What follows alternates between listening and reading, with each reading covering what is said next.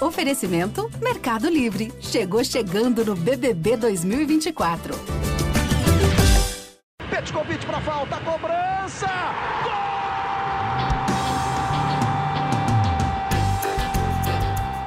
Está entrando no ar o podcast Sabe de quem? Do rubro negro, da nação, é o GE Flamengo.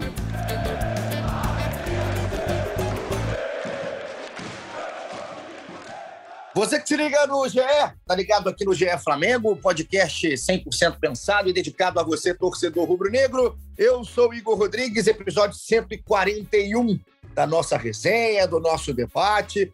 Um episódio que é o episódio da classificação do Flamengo para a próxima fase, para as oitavas de final da Copa Libertadores da América. Um Flamengo que estava tranquilo até certo momento no grupo, mas teve que passar a garantir aí a vaga nas oitavas com uma dose de emoção, vamos dizer assim, com um sufoco, já na escalação do time. O Flamengo empatou com a LDU, conseguiu arrancar um empate com a LDU por 2 a 2 no Maracanã e agora está garantido na próxima fase. É um Flamengo que, pelo menos, não vai ter sustos, como o torcedor começou a imaginar o que seria um Flamengo e Vélez no Maracanã, mesmo que o time seja melhor a torcida estava assim com esse pé atrás até o fim do jogo, o Flamengo empatou. Só que a gente tem muita coisa para falar. O negócio está animado hoje, o negócio está quente do lado de cá.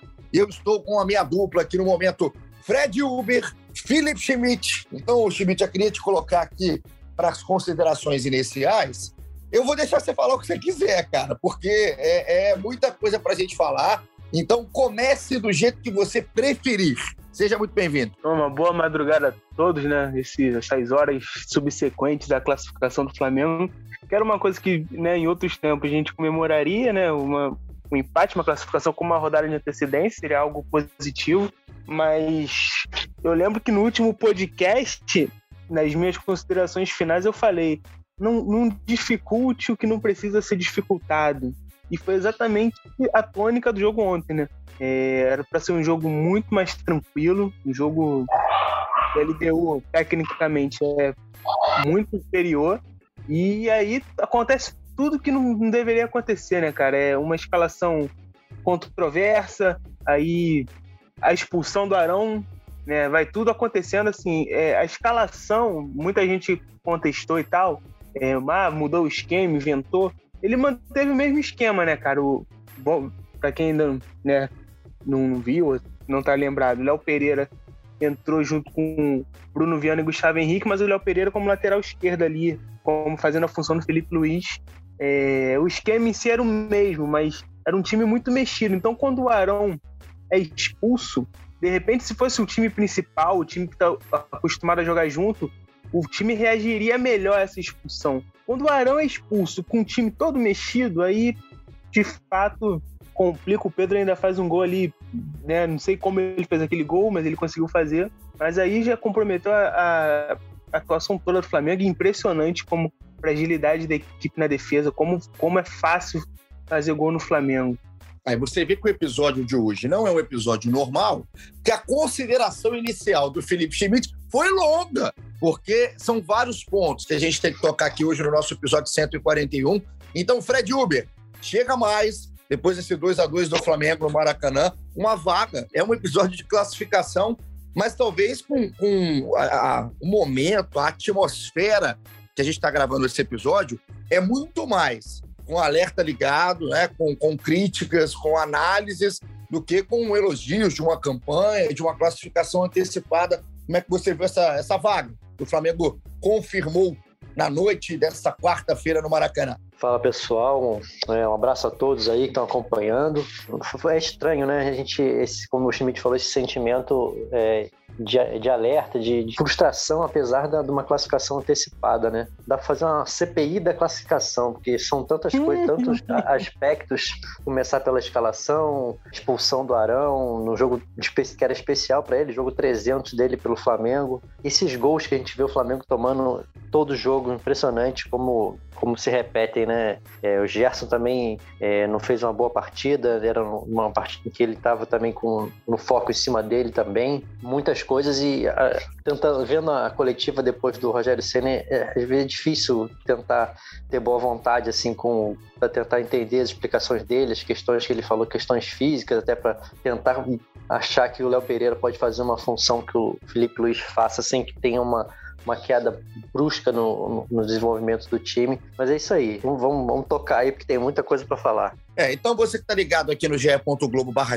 Flamengo, tá no Spotify, ou tá por onde você preferir, Fica ligado aqui com a gente. Eu vou começar, já que o Fred Uber é, fez, deu a sugestão de uma CPI, vamos fazer parte a parte, tema a tema, tópico a tópico, inclusive daqui a pouquinho tem a participação da galera que estava na bronca, mesmo depois do final do jogo, comemorou pra caramba o segundo gol, gol do Gustavo Henrique, né? O que dizem os deuses do futebol, brincam na cara da sociedade, mas o Flamengo conseguiu aí a sua classificação e começou. É, eu vou aqui é, começar informações de como eu vi a escalação, né? Na hora, lá, oito e pouca, um pouquinho antes ali, como foi a escalação do Flamengo. Eu estava trabalhando, Schmidt. Aí é, começou o meu celular ali, né, a apitar. Quando apita demais, aí eu já sei, hum, ou eu fiz alguma ou vazou alguma coisa pessoal minha, ou tem alguma coisa... Ah, não, isso é perigo, isso é perigo. Ou tem alguma coisa acontecendo no mundo do esporte, né? Porque eu não, não eu presto atenção em tanta coisa assim mais no mundo, para falar a verdade, para o meu celular ficar apitando.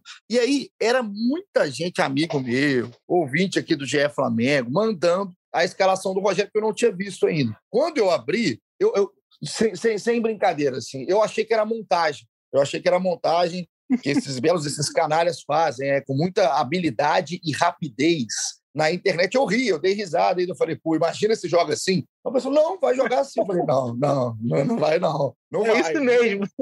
Não tem jeito. Eu falei assim, nem, nem se ele quiser, não tem jeito. Porque, assim, quando você tem problema com algum zagueiro, né? Quando o Flamengo ainda não conseguiu achar o seu zagueiro, o companheiro do Rodrigo Caio, o Arão se viu ali, por mais que eu acredite que o Arão não é zagueiro, o Arão ele coloca, é colocado ali porque não tem ninguém. Mas quando o Rodrigo Caio não está, que isso acontece de maneira recorrente, o Arão é, fica ali quase órfão né, na defesa do Flamengo, porque o Gustavo Henrique não acertou, o Léo Pereira muito menos, o Bruno Viana, que tem menos tempo nesse recorte, também muito mal. E aí, qual foi a solução do Rogério né, nesse momento? Colocar os três. Colocar os três. Coloca campo, assim. vamos, vamos, que aí que, a reclamação, pelo menos, vai, vai dividida, né? Colocou os três dentro de campo. E aí o que o Schmidt falou, né, numa leitura ali tática da coisa, não foi um time formatado com três zagueiros, é né? um time que até quando tinha a bola parecia, porque o Léo Pereira não sobe, né? É natural que ele não vai fazer essa função, não precisa ser nenhum gênio entendedor de futebol para perceber isso. Mas o Flamengo estava formatado com isso. O Mateuzinho ali colocado na defesa quando o Flamengo não tinha bola. Isso nos 14 minutos iniciais, né? Antes da expulsão do Arão. Mas eu quero. Eu não vou, eu vou nem para expulsão ainda, eu vou para escalação. Schmidt, é, não é arrumar problema à toa, não. Assim, não é uma escalação que o Rogério, que já não é um cara que está assim, né, unânime com o torcedor. Não estou falando que ele tem que pautar o seu trabalho pela torcida, até porque eu acho que a torcida, em momentos que o cara foi bem, também fecha os olhos. Mas os momentos que ele foi mal existem. Ele não. É, parece que o Rogério vive num mundo paralelo e não consegue admitir isso, ou não dá resposta mesmo dentro de campo. E aí é o que o Fred falou: quando a coletiva de, de, de fim de jogo, depois de uma classificação no empate, que ele mesmo complicou o time, quando ele chega na coletiva e não, não reconhece nada né, dentro de campo, fica complicado tentar defender em algum momento. Né? Então, para mim, ontem foi uma escalação totalmente sem sentido. Não tem de onde é, a gente pensar aqui em poupar jogador, mas mesmo poupando, você colocar o time daquele jeito, eu não consigo ver um ponto positivo na escalação de ontem. Você consegue? Tem alguma forma de ter boa vontade com o que tentou o Rogério Senni? Cara, vamos lá. É uma escalação que, assim, vamos, vamos pegar o, o exemplo do Léo Pereira, que acho que foi o mais, né, o mais falado. Eu, não, eu acho, eu até entendo o teste. Eu acho que, que esse teste com o Léo Pereira pode ser feito, mas não o timing eu acho muito ruim. Por que fazer o timing com, com o cara em um jogo de, valendo pela Libertadores, valendo classificação, botar o cara assim, expor o cara numa fogueira, o cara que já, já né, deu uns vacilos aí recentemente, teve uma questão extra-campo. E aí, quando você dá uma chance pro cara, você coloca o cara improvisado, num jogo valendo. Eu acho válido o teste, mas não, não um jogo de Libertadores. E aí é um, é um exemplo, e aí é, é, é, mais ou menos o que a gente já está falando aqui um tempo. O, o Rogério não, não se ajuda, o Rogério se expõe, na verdade, né? Quando ele poderia fazer um, um básico ali, construir um time para conseguir uma vitória tranquila, ele, ele coloca o bumbum na janela, na verdade, né? Coloca o bumbum na janela e aí. O que é um ontem, perigo, né? É, um, é, sempre um perigo. E assim, é, ontem, cara, o time até começou bem. Se tu for pensar, o time começou bem, tava dominando, o Pedro ali saindo mais para armar jogada, com o Gabigol. Só que aí tem uma expulsão. É, é dar chance pro azar, né? Você arma um time ali, né? Já meio, meio capenga, né? Em questão de, de, de peça e tal. E aí dá errado. É o dia que não podia dar errado. E dá errado. E aí quebra tudo. E aí tem uma coisa, é, a gente falou isso quando, naquele clássico com o Vasco, o Flamengo perdeu. Foi a mesma coisa. O Rogério ele tinha um problema para montar o time, né? Porque ficou sem o Arrascaeta. E aí ele recorre a uma solução pouco usual, né? Ele sobe o Gerson, bota o Gomes, mexe em três posições. E naquela época não deu certo. E a gente falava naquela época: é, é bom sim, é bom acontecer agora para o Rogério aprender, né? Ter essa, ter essa lição e vamos ver como ele vai reagir a partir daí. Ele não repetiu aquele erro, mas o, dessa vez ele fez uma coisa parecida. Então, por mais que a gente conteste é, bola defensiva, que realmente é um problema, eu acho que o time titular do Flamengo ele é bem montado e ele é bem treinado, ele entrega. A questão é quando sai um pouquinho do eixo. Quando sai um pouquinho do eixo, eu acho que o Rogério ainda não consegue é, manter ter o rumo desse carro do Flamengo quando né, dá, bate ali um buraquinho, né, deu uma subidinha ali, aí quando tem que manter o curso ele não está conseguindo. Acho que esse para mim é o maior problema. Eu conversando com um amigo ontem falando sobre essas coisas, ele, ele fez uma definição boa. Ele falou, cara, ele manteve o esquema, mas com peças duvidosas. Eu gostei dessa definição. o que tu? Peço dúvida. Eu não sei nem se eu tenho dúvida, tá? Das peças, não, mas é, é, é uma forma bem educada, é uma forma bem educada de se colocar. O Flamengo, mais uma vez, é, sofreu com a bola aérea. Isso aí, já, sinceramente, eu não sei por que a gente fala isso daqui. Eu não sei por que a gente fala isso daqui, porque é algo que tem muito tempo.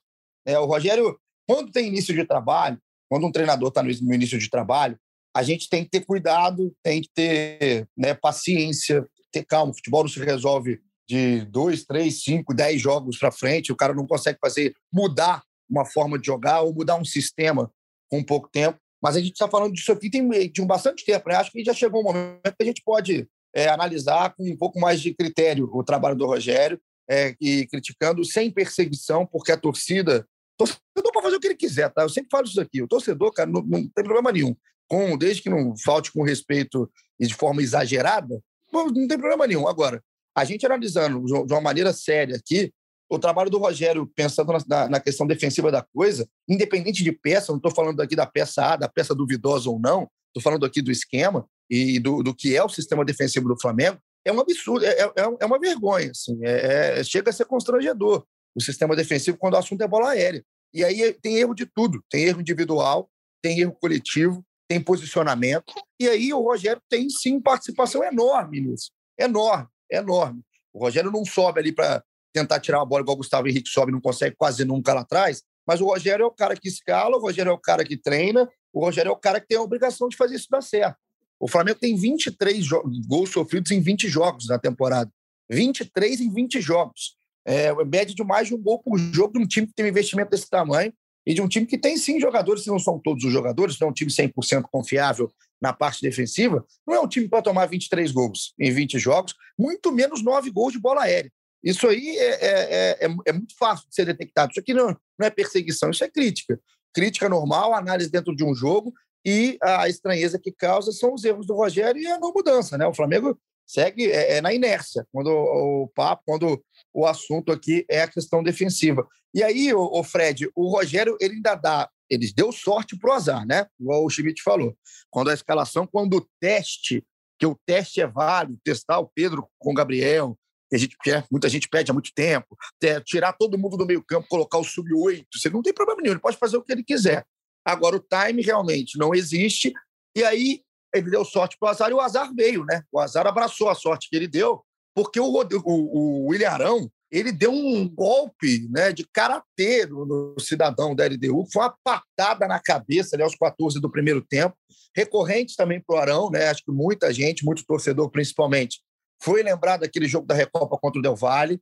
E o Arão, é, um jogo 300, até é, eu fiquei chateado pelo Ilharão, assim. É, era um, é um jogo marcante, né? Que seja só simbólico, mas é um jogo marcante que ele saiu, com 14 minutos do primeiro tempo, se mantelou ainda mais um time do Rogério e, e expôs um Flamengo, né? Mas é, é, muito sintomático, né, Fred? Mais uma vez a gente está falando aqui com ênfase em gols de bola aérea sofrida pelo Flamengo. É, realmente a expulsão mudou, mudou o jogo, né? Foi uma, uma, uma, imprudência ali do Arão, acaba tendo uma consequência muito grande, apesar de tudo que a gente já falou da escalação, aí o Flamengo dominava e até o Rogério é, na coletiva falou que tinha certeza que o Flamengo ganharia se fosse 11 contra 11, né? A coletiva foi interessante que, sei lá, de 10 perguntas, 9 foram sobre escalação e, e defesa e uma sobre o Gerson. Foi foi um massacre assim em cima do Rogério em relação a esse tema. E ele justificou ainda a, a entrada do Léo Pereira como, como para aumentar o, a, a, estatura da equipe como uma alternativa para tentar é, acabar com essas, esses problemas de bola aérea, como se isso fosse tão simples assim, né? Como se fosse só aumentar a estatura. Para se botasse dois Gustavos Henrique ali, eu não sei se resolveria a parte da, da do problema de defesa. É, não isso não. Agora, é, pessoal, é... a audiência foi lá embaixo. Calma. Desses quesitos aí da, da CPI da classificação, acho que a, a expulsão, apesar dessa escalação duvidosa aí, acho que a expulsão foi o que mais determinante para esse sufoco que o Flamengo passou. O mais é, é não ter necessidade, né, Schmidt? Assim, é, eu, eu fiquei pensando, durante grande parte do primeiro tempo, a gente troca muita ideia durante o jogo, mas eu fiquei pensando aqui, eu falei, cara, qual a necessidade e aí, qual que é a mensagem que você passa, né? É porque, cara, não adianta o Rogério Ceni, por mais que o trabalho dele, eu acho isso, inclusive falei isso aqui agora há minutos atrás, que o trabalho dele, obviamente, não tem que ser pautado por, por rádio corredor de torcida, em rede social, enfim, não é isso. Mas o Rogério Ceni, no seu trabalho de treinador, né, ele tem, ainda mais um time do Flamengo, um time de massa, para ele fazer um trabalho até mais tranquilo, com menos pressão, o Rogério tem que ter é, é, melhor na cabeça um planejamento do que fazer muito bem definido desde o início de uma temporada, né? Porque o Flamengo, ele durante muito tempo, ele deixou ali o Campeonato Carioca. E vou te, vou te ser sincero aqui, com, com muita, muita, muita certeza do que estava fazendo e certo mesmo, acho que estava certo, estava correto. Em segundo plano, e a, e a Libertadores como foco. E agora, mesmo que a vaga estivesse encaminhada, né? Poderia tranquilamente o Flamengo vencer o jogo contra o Vélez, mas não tem necessidade de você pegar a sua competição principal na temporada e agora virar o foco para o Campeonato Carioca, poupar, falar da coisa física. Enfim, eu, eu acho um pouquinho contraditório esse, esse movimento. Nesse momento, pegou todo mundo de surpresa, não foi à toa. E a necessidade, né? Será que era tão necessário assim? Será que não é tão, é, fácil de identificar que tem situações que não vão dar certo? não é tão difícil. Eu não, nem vou falar aqui que foi um jogo desastroso, por exemplo, do Léo Pereira. Não acho que foi um desastre o Léo Pereira em campo. Não foi, não foi. Não, não é, a questão nem é essa. Isso foi, ah, nossa, mas será não foi tão ruim assim? Tudo bem, não, não foi.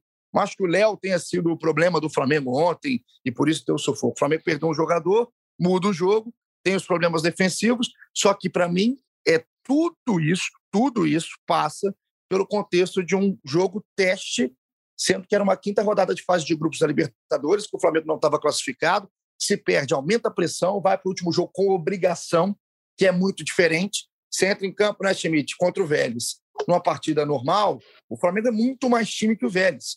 O Flamengo pode ganhar do Vélez com tranquilidade. Agora, se você entra num contexto de Libertadores, com o time pressionado, precisando de uma vitória, só a vitória faz o Flamengo passar, é outra coisa. É outra coisa. Não, e assim, e... É, quando saiu aquele segundo gol da LDU, já voltam vários fantasmas, né?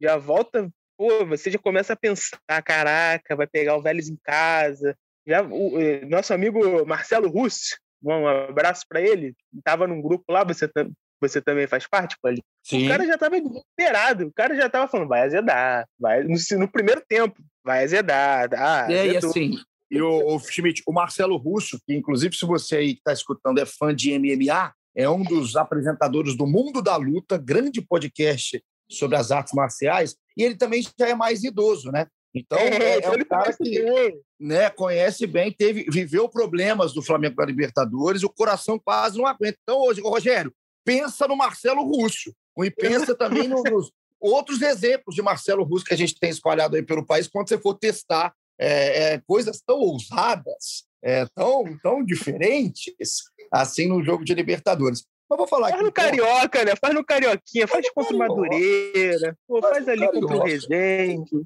tranquilo. Porque senão, porque senão o Carioca perde a função também, né? Se não for no Carioca para fazer é, isso aí, exato. não tem, não tem função. No Campeonato Carioca, função nenhuma. Mas no Campeonato Carioca. E, e, e, tem outra coisa, né? Assim, faz um teste quando tiver necessidade. Assim, se desse muito certo ontem contra o que, que se, na final, num jogo lá de oitavas de final, ele ia colocar, ia fazer isso, tirar o Felipe Luiz e botar um zagueiro, não. um zagueiro alto para tentar solucionar um problema de, de bola aérea, não ia. Então, sim, tem que ser na, só se for necessidade, com não tiver alguém suspenso ou lesão para fazer um, uma observação, mas assim, é tipo de teste que você sabe que pode, mesmo que se der, se der certo, não, não vai ter sequência. É, então é aquele. É... Coisa, tem uma outra coisa também, né? É, o campeonato estadual já perdeu muito do apelo que, que já teve. Então, assim, não, não existe mais. Em 10h46 do dia 20 de maio de 2021, você priorizar o Carioca em vez da Libertadores. Não existe isso mais, né? Então, sim, é, tem rivalidade com o Fluminense e tal, mas, cara, é, é Libertadores, eu, né? Não existe. Rogério, até o Rogério garantiu que não foi isso, não, não fez a escalação pensando no Fluminense, mas é difícil, né? Porque é, deixou o Rascaeta no banco, deixou o Diego no banco, ainda colocou eles numa situação ruim, assim, num jogo muito mais pesado, muito mais corrido. Talvez se tivesse começado com eles e poupado durante o jogo, no jogo natural, se o Flamengo já tivesse é, vencido, é, à frente do placar, seria uma situação muito mais, mais simples do que às vezes até expõe um jogador que entra numa situação dessa uma lesão. É, o Rogério Senna, que já teve sorte em alguns momentos aí com, com o Flamengo, por exemplo, na conquista do título brasileiro, né, que o Flamengo foi campeão brasileiro na última rodada por causa do Cássio, e defendeu aquela bola do Edenilson no jogo no Beira-Rio, por exemplo, ou por causa da incompetência ofensiva do Internacional. Ele não teve sorte ontem quando ele vai tentar inventar, inventou modo, Rogério, inventou modo, Rogério. É, o Fred foi perfeito. É, não, não é um teste que seria utilizado, sinceramente, porque muita gente também veio falar antes do jogo. Cara, imagina se o Flamengo faz 6 a 0 esse time voa em campo. É, era desesperador de se pensar, né? Será que isso vai ser levado para frente? Não ia ser levado. Não ia ser levado para frente. É, é, fácil de identificar que o Léo Pereira naquela função não vai jogar, mesmo não tendo ido mal. Então, é, é, a necessidade, não tinha necessidade nenhuma do que fez em campo e acabou sofrendo com a expulsão muito rápida e muito desnecessária. Se a gente está falando de não necessidade, uma expulsão boba, o Arão tem que tomar cuidado nesses momentos, né? Como já aconteceu na Copa. Ele não é um cara violento, não acho que o Arão seja um cara violento, mas é um cara que, que passa do tom em alguns momentos e momentos importantes. Momentos importantes que ficam marcados, esse aí foi mais um. Só que vamos falar de coisa boa também, né? Vamos falar de coisa boa, vamos falar de técnica aqui agora, vamos falar de Pedro. Pedro Guilherme. Porque eu vou te falar uma coisa, hein? O Pedro. O Ô, Raíra, depois edita, edita essa propaganda aí, Raíra, depois. Tira só o nome, tá, Raíra? Que senão não cai o meu money aqui. O meu cashback não cai aqui. Então, ó, é, vamos falar do Pedro. Vamos falar do Pedro Guilherme, porque eu vou te falar, hein? Que gol, hein? Que gol, hein, Schmidt? Como é que o Pedro que... faz um negócio daqui? Coisa aleatória, que coisa louca que fez o Pedro. É. Uma, um centroavante, centroavante, né? Um 9-9 e um gol importantíssimo para o Flamengo. Porque se o Flamengo sai atrás de cara, depois toma um segundo, eu duvido. Eu vou fazer igual o Rogério Senna faz em coletiva depois do jogo, que ele crava que o Flamengo ganharia, se tivesse. Eu duvido que se o Pedro não abre o placar ali e o Flamengo toma dois, eu duvido que o Flamengo resgata aquele resultado. Foi um gol importante e um gol de artilheiro, né? Não faz só golaço, faz gol chorado também. Cara, eu tenho um primo gordinho, avantajado, um beijo para ele. O... Qual que é o nome dele? O nome é Ricardo, mas eu só chamo de Jeca. Jeca? é, Jeca, porque ele é Jeca. E ele é tá gordinho, tá então o gol do Pedro me lembrou quando eu jogava bola com, com o Jeca quando era criança, na rua. E ele pegava a bola e ele usava o corpãozinho dele para ir, ir empurrando todo mundo que estava perto até a baliza. E o gol do Pedro foi mais ou menos isso, né, cara? Ele, o Pedro não é um cara, nossa, né, forte, tipo isso, sei lá, tipo o Jeca ou tipo o Adriano Imperador. Mas, cara, o Pedro, o Pedro não é forte tipo o Jeca. Essa foi a frase. Ah, meu Deus do céu. Esse podia ser o título do podcast de hoje. O é. Pedro é. não é forte como o Jeca. Mas ele foi tratorando todo mundo ali, batendo, bate aqui, bate ali ele nem chuta pro gol, ele empurra a bola pro gol, né? É assim, a gente está acostumado a ver o Pedro fazer golaços, né? Um jogador de muita técnica. Eu até achei que ontem ele jogou até mais recuado, né? Você pensa numa dupla Pedro e Gabigol, você pensa o Gabigol se movimentando e o Pedro de referência. E foi o contrário. O Pedro voltava muito ali, quase como um meio atacante, antes da expulsão do Arão. Ele dá dois passos, dois passos muito bons pro, pro, pro Gabriel, assim, né? Nessa função de fazer um lançamento pro Gabriel. Eu acho que a dupla ontem estava tava indo bem antes da, da, da, expulsão, que mudou tudo. E o, gol é, e o gol é completamente o oposto do que a gente espera do Pedro, né? Assim, é força, é, é raça. É, foi legal ver, ver, ele fazer um gol de, de centroavante mesmo, né? Não, é um gol muito parecido com o que o Jeca fazia na rua. Um abraço para o primo gordinho aí do Felipe Schmidt. E o gordo ninguém protege, né? Tem protetor para todo mundo no mundo. O gordo não, o gordo ninguém protege, o gordo tem que fazer. É uma luta, é um leão a cada dia para o Jeca. Tamo junto, meu garoto. Um abraço para você. E aí eu queria entender agora o Gabriel, o Fred, porque o Gabriel, né, o Gabi, agora como ele quer ser chamado, acabou que foi substituído no intervalo. Eu fiquei pensando, sabe o que eu fiquei pensando? Até com um pouco de sorriso no rosto, assim, eu vou, eu vou confessar, hein? É, na hora que voltou, e aí teve a informação que o Gabriel tava no, é, tinha saído, tinha sido substituído, eu fiquei imaginando qual foi o papo, qual foi o papo no vestiário para avisar ao, ao Gabigol que ele sairia. Assim. Eu, eu queria saber assim, quem deu a informação, quem falou, porque o, o Fred, obviamente, o Gabriel, importante que é para o time do Flamengo, talvez o grande nome, né, o grande símbolo desse time do Flamengo vencedor. Um cara fominho, um cara que não quer sair de jogo nenhum, principalmente de Libertadores.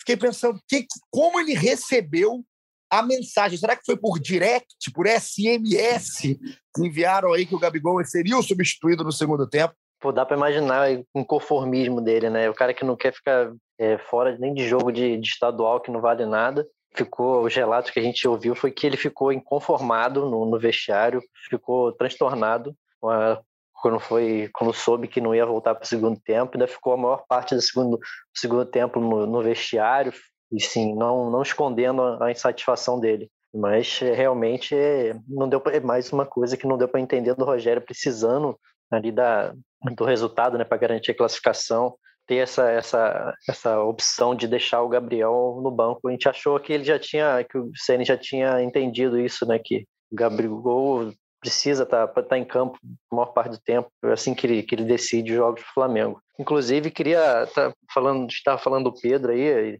do Jeca. Pedro trabalhado no Whey Protein agora ganhou, sei lá, é verdade. 7 quilos, 7 quilos de massa muscular. É, eu acho que tá, tá, tá impressionante, assim, eu fico, me, me chama muita atenção, assim, a qualidade dele para dominar, proteger e, e, rapidamente criar um, um espaço, assim, para tanto fazer o pivô quanto para achar a finalização, tá impressionante. E tô com a impressão, e, e, é exatamente essa impressão, não é informação nenhuma, de que o Bruno Henrique está cada vez mais perdendo espaço para ele e para essa dupla e Pedro e Gabigol. Eu queria deixar dois pontos aqui, Schmidt, para te passar a bola. É, primeiro, não, não é crítica nenhuma ao futebol do Gabriel, não, tá? O Gabriel joga demais, é importante na temporada, tá bem na temporada, é, é indiscutível. O Gabriel é indiscutível, assim, não tem, acho que não tem um que consiga vir falar tecnicamente, né, e de importância do Gabriel. Agora o Gabriel está muito nervoso dentro de campo, né? Tá muito, Sim. muito nervoso dentro de campo. Ele sempre foi um cara que falou, e não é só o Gabriel que é assim, mas ontem, é, no início do jogo, acho que são três momentos é, seguidos que acho que ele é um pedido de pênalti, um pedido de escanteio, uma falta, enfim, um impedimento, né? No lateral, né? Toda hora ficou jogando pela, pela ponta ali, toda hora ele queria um, um lateral, é, toda hora estava errado. O impedimento foi claro, né? No gol foi anulado, logo no início do jogo, um bolão que chegou para ele, se não me engano, do Pedro, e, e ele faz o gol, mas estava impedido e ele reclama muito com bandeira. Então, assim, acho que para o próprio Gabriel, que é outro cara que já é avisado naturalmente, é o estilo dele. Não acho que ele vai mudar aqui porque eu estou falando aqui no podcast, não, nem é, nem é esse o intuito. Só acho que o Gabriel tem coisas a evoluir no jogo dele. É um cara que, para mim, pode melhorar, subir de nível ainda, mesmo que o nível seja alto. E isso é um dos dois pontos. Ele tem que se equilibrar um pouco mais dentro do jogo. A, a questão da, da, do inconformismo dele, da substituição, eu vejo como algo bacana, algo positivo. O cara não quer sair em tempo nenhum. Só não sei se precisa passar desse jeito, com a mensagem, por exemplo, bem voltando ali no início do segundo tempo. Eu não sei se até que, até que ponto isso é, é um pouco até de falta de respeito com quem entra e tudo mais, mas eu não acho que é nada, ah, crise no Flamengo, nada disso. É simplesmente um jeito do Gabriel, é muito individual. Só que eu acho que para ele ele pode ser um cara um pouco mais equilibrado. Dentro do jogo. Ele pode se pilhar de formas diferentes em momentos diferentes. O Bruno Henrique ontem, mais uma vez, não jogou nada, mas ele teve é, um momento no jogo, no segundo tempo, que o juizão, que eu vou te falar, hein? O juizão acertou muita coisa, muita coisa no jogo, acertou várias coisas, mas também o, o, o cartão amarelo que ele deu para o Bruno Henrique, que não era para o Bruno Henrique, era para o Ramon, pelo amor de Deus, pelo amor de Você bota o Jeca, que é o primo gordo do Felipe Schmidt, o Jeca daria o cartão certo ali para o, o Ramon e não para o Bruno Henrique. Cara, aí eu vou era, era um roteiro, né? Já da, do Marcelo Russo já estava desesperado, né? Que aí o Bruno Henrique ficou suspenso para o último jogo. Imagina se o Flamengo precisando ganhar do Vélez em casa, sem Bruno Henrique, aí perde mais alguém. Imagina, né? Não, foi, foi, foi desesperador. E aí o Flamengo é, então, o caso do Gabriel que eu falo é isso. E aí o Flamengo tomou um segundo gol, mais uma vez uma bola parada, o cara deu de peito, o senhor Bruno Viana, eu não sei o que o Bruno Viana foi tentar fazer no lance, eu até agora estou tentando, ele escondeu da bola, virou o corpo, e aí acabou passando do vazio, né, e o, o Angulo fez o segundo gol da LDU, e aí quis os homens, né, que mexem nas máquinas do futebol, onde, não sei onde eles trabalham, mas quis o, esse cidadão aí que o gol, né, o gol da classificação fosse do Gustavo Henrique, depois de um cruzamento, mais uma assistência aí do Arrascaeta e o Flamengo num 2 a 2 A gente tira o que de lição aí, o, Fred, agora para a próxima fase da Libertadores? Não falo nem de lição da escalação e tudo mais. O Flamengo já está garantido, os, todos os grupos ainda têm que se definir, mas o Flamengo passa, pode passar em primeiro, né? pode passar em segundo, se eu não me engano, porque o Flamengo foi a 11 pontos, o Vélez tem nove, se as minhas contas não estão muito erradas. E aí o Flamengo pega o Vélez, se o Vélez ganhar, o Vélez passa o Flamengo. Se o Flamengo empatar, o Flamengo garante a primeira posição e fica no pote 1. O pote 1 cruza com o pote 2 em sorteio aí nas oitavas de final. Qual a grande lição? Ficou da primeira fase da Libertadores do Flamengo até aqui, dos cinco jogos. Já te falo que eu acho que o Flamengo fez sim bons jogos. O jogo contra o Vélez eu acho que é um grande jogo do Flamengo. Mas o que, que fica nesse pacote Libertadores do Flamengo do Rogério? Em 2021. É, eu acho que essa conta que você fez aí, acho que está certa. Eu acho que o, grande alerta e grande lição que fica é que Libertadores não se brinca, né? No mesmo sem estar tá garantido, sem, sem o apito final ali, não, não, não, tem, não tem margem para para descuido e, e, esse lance do Arão, essa expulsão é, tem que ser muito bem discutida também. Imagina se é numa uma fase mais aguda da, da competição, num, um jogo em casa, ser desde o início ser jogando com um a menos, você acaba colocando em risco toda uma, uma campanha, todo um trabalho por causa de um lance. Assim. Acho que tem que ficar isso como lição e que a lição que a gente vem falando muito da, do sistema defensivo. Não adianta ter, ter um time um poder ofensivo, faz muitos gols, que tem um poder ofensivo enorme, mas que às vezes entrega e, os resultados às vezes em, em, em poucos minutos em lances bobos. Acho que isso que fica como, como uma grande eleição aí do, do Flamengo nessa primeira fase para seguir aí na, bem na, na, Libertadores. E agora eu vou te falar uma coisa, hein, Felipe Schmidt? Segura o torcedor do Flamengo que vai estar tá com a cobrança nível hard na decisão do Carioca, hein? Oh, Já que a galera foi ali. Se o Rogério falando que não poupou, eu vou acreditar no Rogério sim. Mas já que uma galera descansou em certo momento, não jogou por tanto tempo, não jogou 90 minutos, jogadores importantes, jogadores titulares, para o Rogério isso não é poupar pensando no Carioca, agora segura a bronca, que agora a exigência está lá em cima, a cobrança está lá em cima, dentro de um campeonato que não precisava. Né? O Flamengo, é claro que eu ainda acredito que seja favorito contra o Fluminense, costuma engrossar jogos contra o Flamengo, mas o Flamengo tá, é, é superior, tecnicamente não tem é, muita discussão, mas eu estou eu imaginando aqui, cara, como que vai ser o jogo do sábado, o jogo decisivo do Campeonato Carioca. O Flamengo que já era cobrado pela torcida para ser campeão carioca com o pé nas costas, agora segura, aguenta o rojão, é um rojão do tamanho do Jeca, Felipe Schmidt. É verdade, porque o, o, o Flamengo deu uma importância ainda maior para esse jogo do Fluminense, né, pelo que aconteceu contra a LDU. Então, acho que todo mundo espera um, um, né, uma resposta. E, assim, é o que o Fred falou. Esse time do Flamengo, essa temporada do Flamengo, ela é, ela é dá para você resumir ela fácil, né? É um time muito melhor que os outros, um time tecnicamente muito superior, o time titular bem treinado, eu acho, se conhece bem, entrega muito, mas continua vacilando assim, lapsos, né? É, uns apagões, por exemplo, ontem do Arão, as bolas defensivas. Então, já está na hora de começar a, a, a, mostrar alguma evolução nesse sentido E contra o Fluminense, acho que é uma chance muito boa para isso. É, mostrar uma evolução nesse sentido de, pô, concentrar o jogo inteiro ligado, manter a produção ofensiva e traduzir isso em gols, né? Não só controlar o jogo, mas pô, fazer um, fazer dois, fazer três. o Flamengo joga para isso, o Flamengo produz para isso. Tá faltando só realmente traduzir isso em gols. Então, jogo contra o Fluminense, ainda mais depois do que foi essa semana, eu acho que ele ganha ainda mais importância essa, essa expectativa aumenta para esse jogo. Eu quero ver a escalação. Eu estou ansioso para a escalação do Fla-Flu. Será que teremos é, ousadia aí do Rogério Ceni? Talvez um Michael na lateral esquerda. Seria legal, seria bacana. ver o nosso pequeno Micha aí na lateral esquerda. Então, o Flamengo está classificado, avançou, ainda tem um compromisso contra o Vélez no Maracanã para fechar a fase de grupos da Libertadores. E antes vai ter a decisão do Campeonato Carioca. Daqui a pouco está começando o Brasileirão, já é semana que vem, no fim da semana que vem. Está voltando, hein? A ter jogo mais importante toda hora. É um Flamengo que sempre vai estar tá cobrado lá em cima. O Rogério, acho que entende isso, ou pelo menos acredito que ele entende, porque é, é, ele está num clube que foi formado para ganhar quase tudo que entra e tem uma torcida que cobra muito isso. E aí, ah, vamos ver como é que vai ser o Vai que ele se inspira no, vai que ele se inspira no Enzo Pérez aí, faz uma, uma mudança revolucionária aí no, quem sabe. Não Michael dá ideia, não.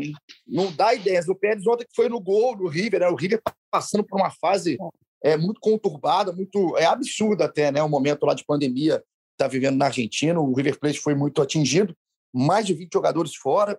O Enzo Pérez foi pro gol, foi bem, foi bem o Enzo tomou, Pérez. Tomou menos gol que o Flamengo.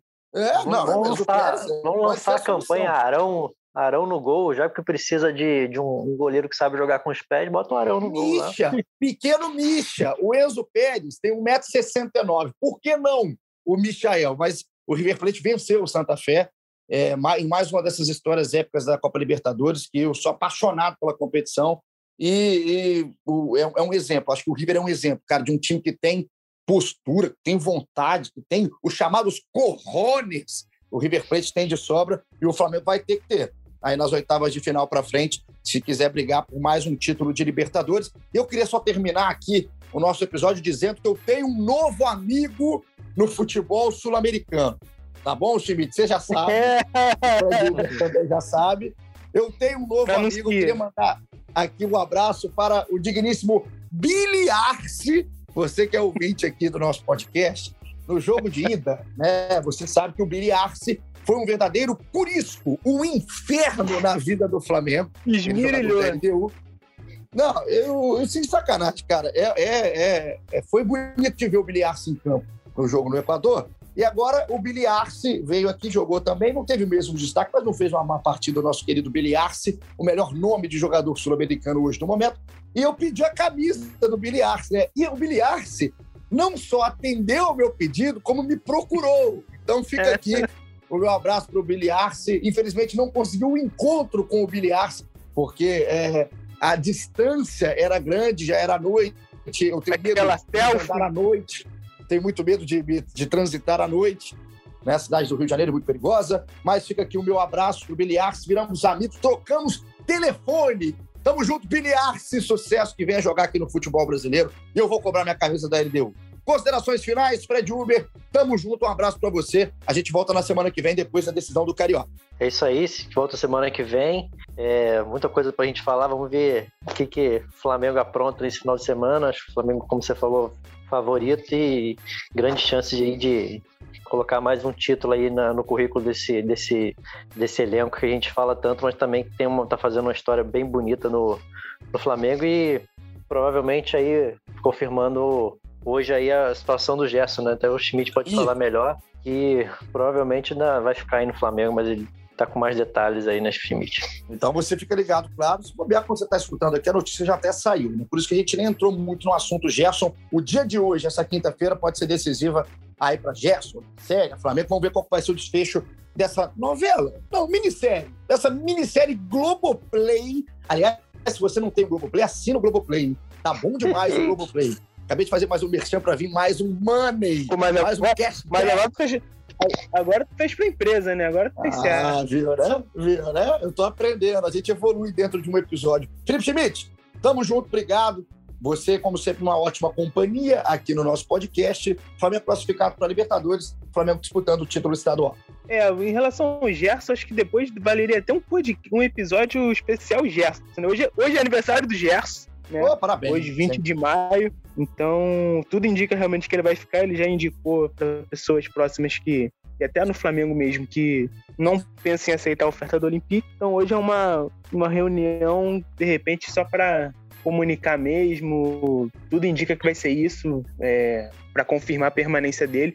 Para alegria do Rogério Senna, que ontem na coletiva se derreteu pro Gerson, né? Só faltou implorar pro Gerson ficar com razão, porque eu acho que o Gerson é um jogador importantíssimo nesse elenco, não tem substituto nesse elenco. Então a permanência do Gerson, se confirmada hoje, tudo indica que sim, é, acho que é uma, uma boa notícia para o Flamengo na, na, sequência da temporada. Então é isso. Se você também está derretido por Gerson, torça. O Gerson fique no Flamengo, é um cara espetacular tecnicamente. Parabéns ao Gerson, um dos grandes jogadores do futebol brasileiro do momento. Está na seleção olímpica, poderia estar na seleção profissional tranquilamente. Alô, Tite! Alô, Tite! Então, a gente fica aqui na expectativa do que vai acontecer com o Gerson. Já pode ter saído a notícia. Você entra no ge.globo barra Flamengo e Felipe Schmidt, Fred Uber, Caio Mota e toda a rapaziada do site vai estar tá te informando. Então, ó, seus biliarce, obrigado, hein, pela companhia.